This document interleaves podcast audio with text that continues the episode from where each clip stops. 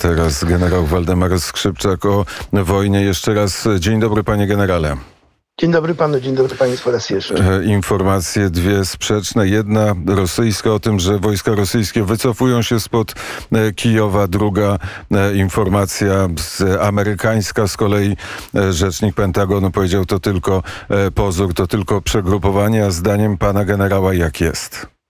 Znaczy generalnie Rosjanie się wycofują. Oni nie wycofują się dlatego, że chcą się wycofywać, ale dlatego, że ich do tego zmusza armia ukraińska. Armia ukraińska na obu kierunkach, zarówno w zachodnim kierunku od Kijowa, jak i wschodnim kierunku od Kijowa prowadzi kontrataki, silne kontrataki odwodami, które y, tam w ten rejon przybyły dwa dni temu i Wojska rosyjskie się wycofują, próbując organizować obronę doraźną na różnych pozycjach obronnych. Nawet doszło do tego, że próbowali organizować obronę w Czerwonym Lesie, w Czernobylu, ale wycofali się z tego, bo przecież zdali sobie z tego sprawę, jak ten teren jest e, skażony opadem promieniotwórczym.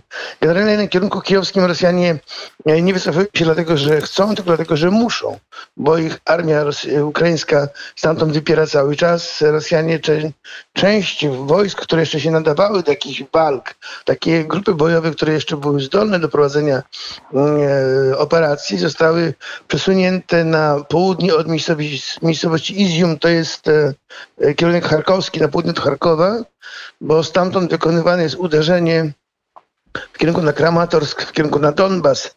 To, co y, rozmawialiśmy poprzednim razem, jest zamiarem Rosjan, żeby odciąć Donbas od y, zachodniej, od pozostałej części Ukrainy, y, zlikwidować wojska ukraińskie broniące się w Donbasie i opanować Donbas, czyli obwody ługańskie, donieckie w ich administracyjnych granicach i je później w wyniku negocjacji dołączyć do, do, do Federacji Rosyjskiej. Jest, Ale generalnie Kijów jest spokojny. I to jest teraz celem strategicznym wojsk rosyjskich?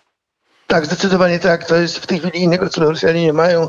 Oni twierdzą, że wykonali pierwszą część operacji. Nie bardzo rozumiem po wojskowemu, co e, miał Szojgu na myśli, mówiąc, że wykonali część, pierwszą operację. Oni nie, wykonali żadnej części operacji bo po efektach to tego nie widać, żeby cokolwiek osiągnęli, jakiekolwiek zwycięstwo, jako, jakikolwiek przełom. Zatem uważam, że to jest tylko e, takie tłumaczenie się przed narodem rosyjskim, że wykonali część pierwszej operacji, ale z wojskowego punktu widzenia żadnej części operacji nie wykonali, bo generalnie ponieśli porażkę. Dodam jeszcze jedną rzecz. Ksiądz wspominał dzisiaj o tym, że nie było ostrzału Kijowa. To wynika też i z tego, że wojska rosyjskie zostały wyparte przez Ukrainę i wojska rosyjskie, ich artyleria głównie jest poza, mm, e, Kijów jest poza zasięgiem ognia artylerii rosyjskiej. Dlatego też tego ostrzału tak dużo nie ma na Kijów. Ale... Wracając jeszcze do tego, przepraszam. Wracając do tego, panie generale, proszę bardzo. Wracając do tego y, Donbasu, więc y, tam wykonywane są dwa uderzenia. Jedno od północy, drugie od południa, mniej więcej z kierunku Mariupola. Te siły mają się połączyć w rejonie Kramatorska. To by pozwoliło pewnie Rosjanom, tak zamierzają przynajmniej, opanować te dwa obwody, Ługański i Doniecki i ogłosić zwycięstwo.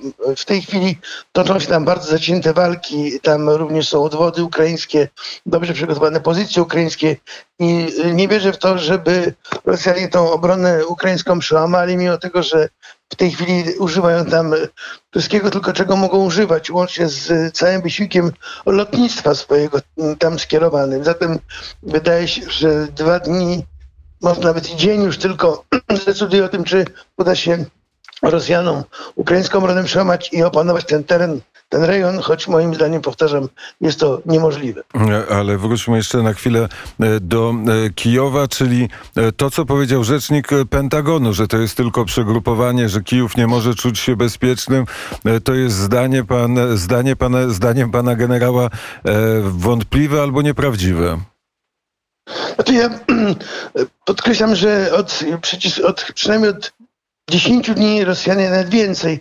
E, Ukraińcy kontratakują w tym rejonie i oni wypierają cały czas. E, wojska rosyjskie odbijają poszczególne miejscowości. Rosjanie, biorąc pod uwagę fakt, że im potrzebne są wojska w rejonie Donbasu, część wojsk stamtąd wyprowadzili, ale tą część, którą zostawili, to zostawili po to, żeby się broniła i dlatego też przygotowują na, na poszczególnych rubieżach pozycje obronne, hamując natarcie e, Ukraińców, ale Ukraińcy systematycznie powoli odbijają miejscowość po miejscowości, demolując wojska rosyjskie i Rosjanie na tym kierunku nie będą mieli powodzenia, będą prawdopodobnie musieli się w ogóle wycofać na teren Rosji, jeżeli taki postęp operacji ukraińskiej będzie.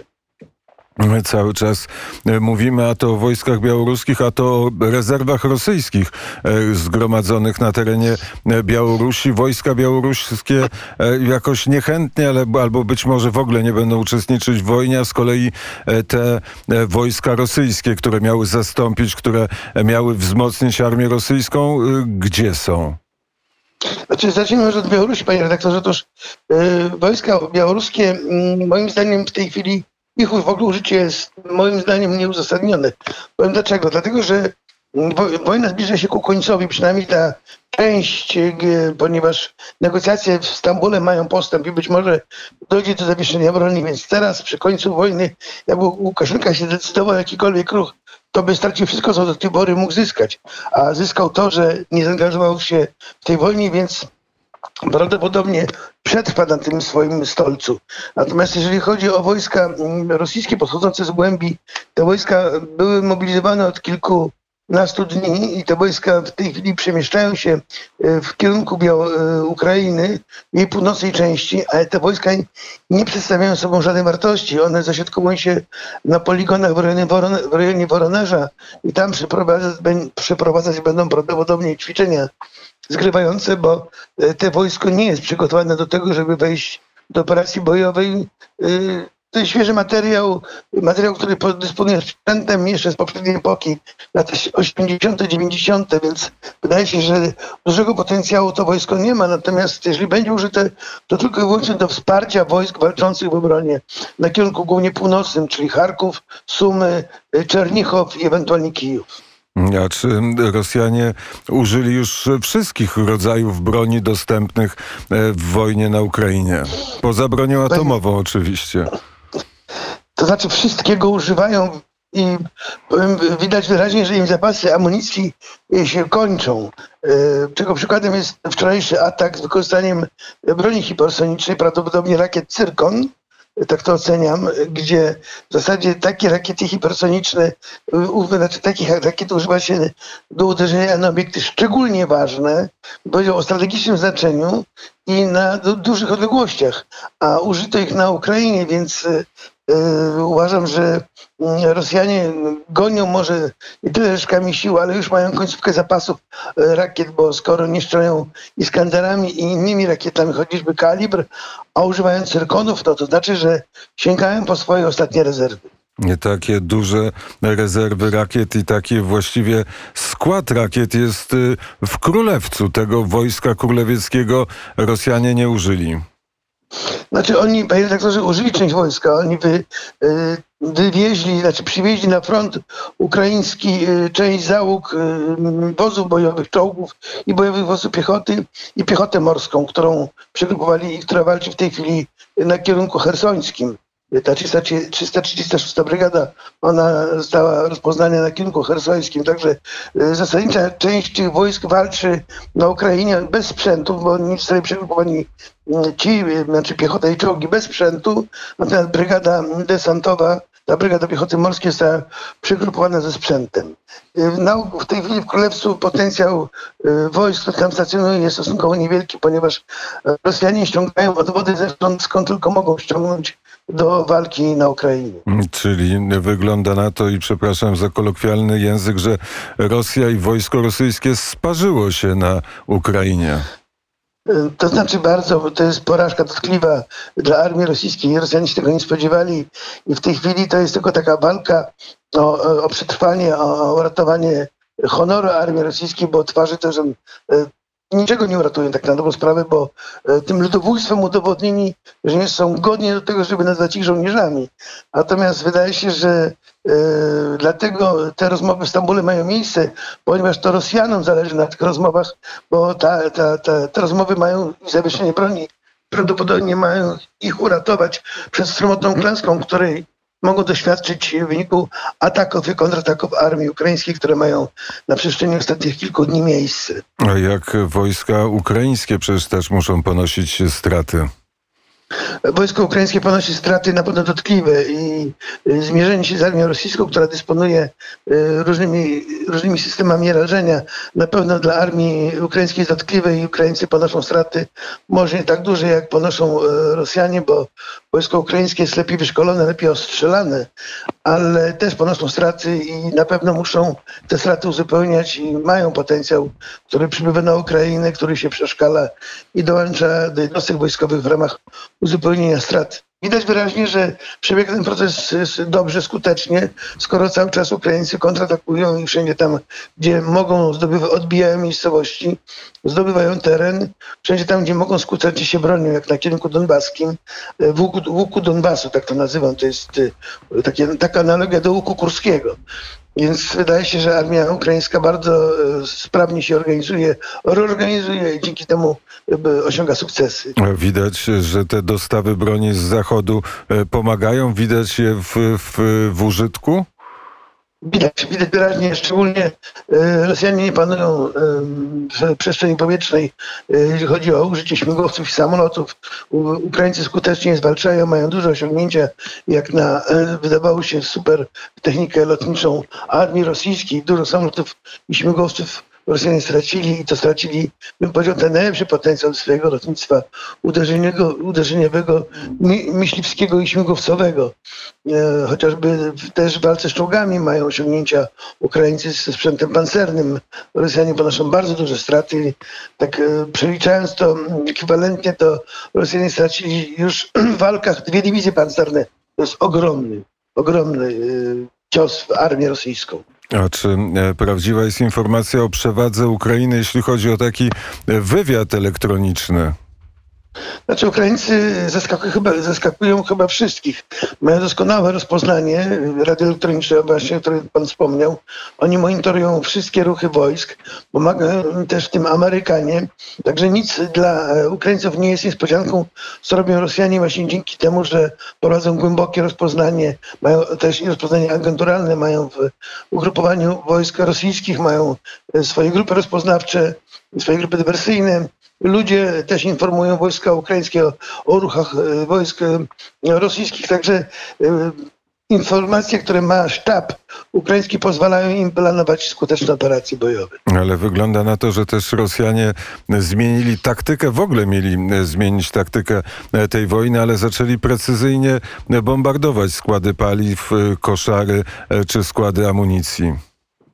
Znaczy generalnie będą teraz e, w odwecie za poniesione porażki na polu walki, będą dewastować co tylko będą mogli. Te środki, które używają między innymi rakiety hipersoniczne będą używane do e, niszczenia systemu zaopatrzenia armii ukraińskiej, czyli baz paliw, baz amunicji, e, rurociągów, wszystkich tych systemów, które mogą zasilać amunicję w środki walki, w paliwo armię ukraińską to e, przenieśmy się do e, Mariupola, bo tam 90% e, domów zniszczonych, wiele tysiące ofiar wśród ludności cywilnej. Bronią się wojska, bronią się wojska ukraińskie, ale jak długo mogą się jeszcze bronić, bo to Mariupol wygląda na ten cel strategiczny, że Rosjanie muszą, choćby zniszczyli cały, muszą go zdobyć.